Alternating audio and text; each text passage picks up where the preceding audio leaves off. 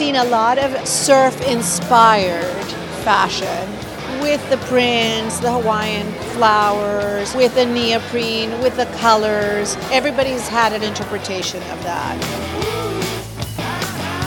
I started with color, and neon was really important for me this season. I felt like there was this little like nod to the 80s in a really feminine, sexy way, and I started kind of popping these neon yellows into all my prints. We have short dresses, we have oversized jackets underneath it, and I always have this late 70s vibe going on in my collection because this is just the most inspiring time from the last, you know, decades.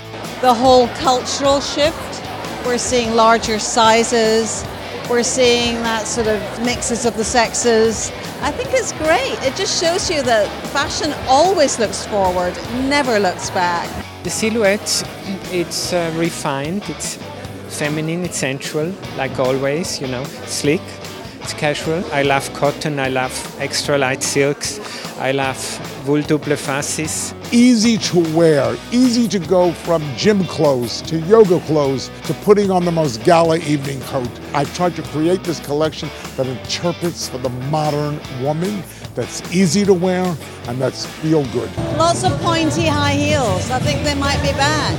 I think one of the standout must haves is really going to be about the dress. And white has been a non color. White is almost like the palette cleanser.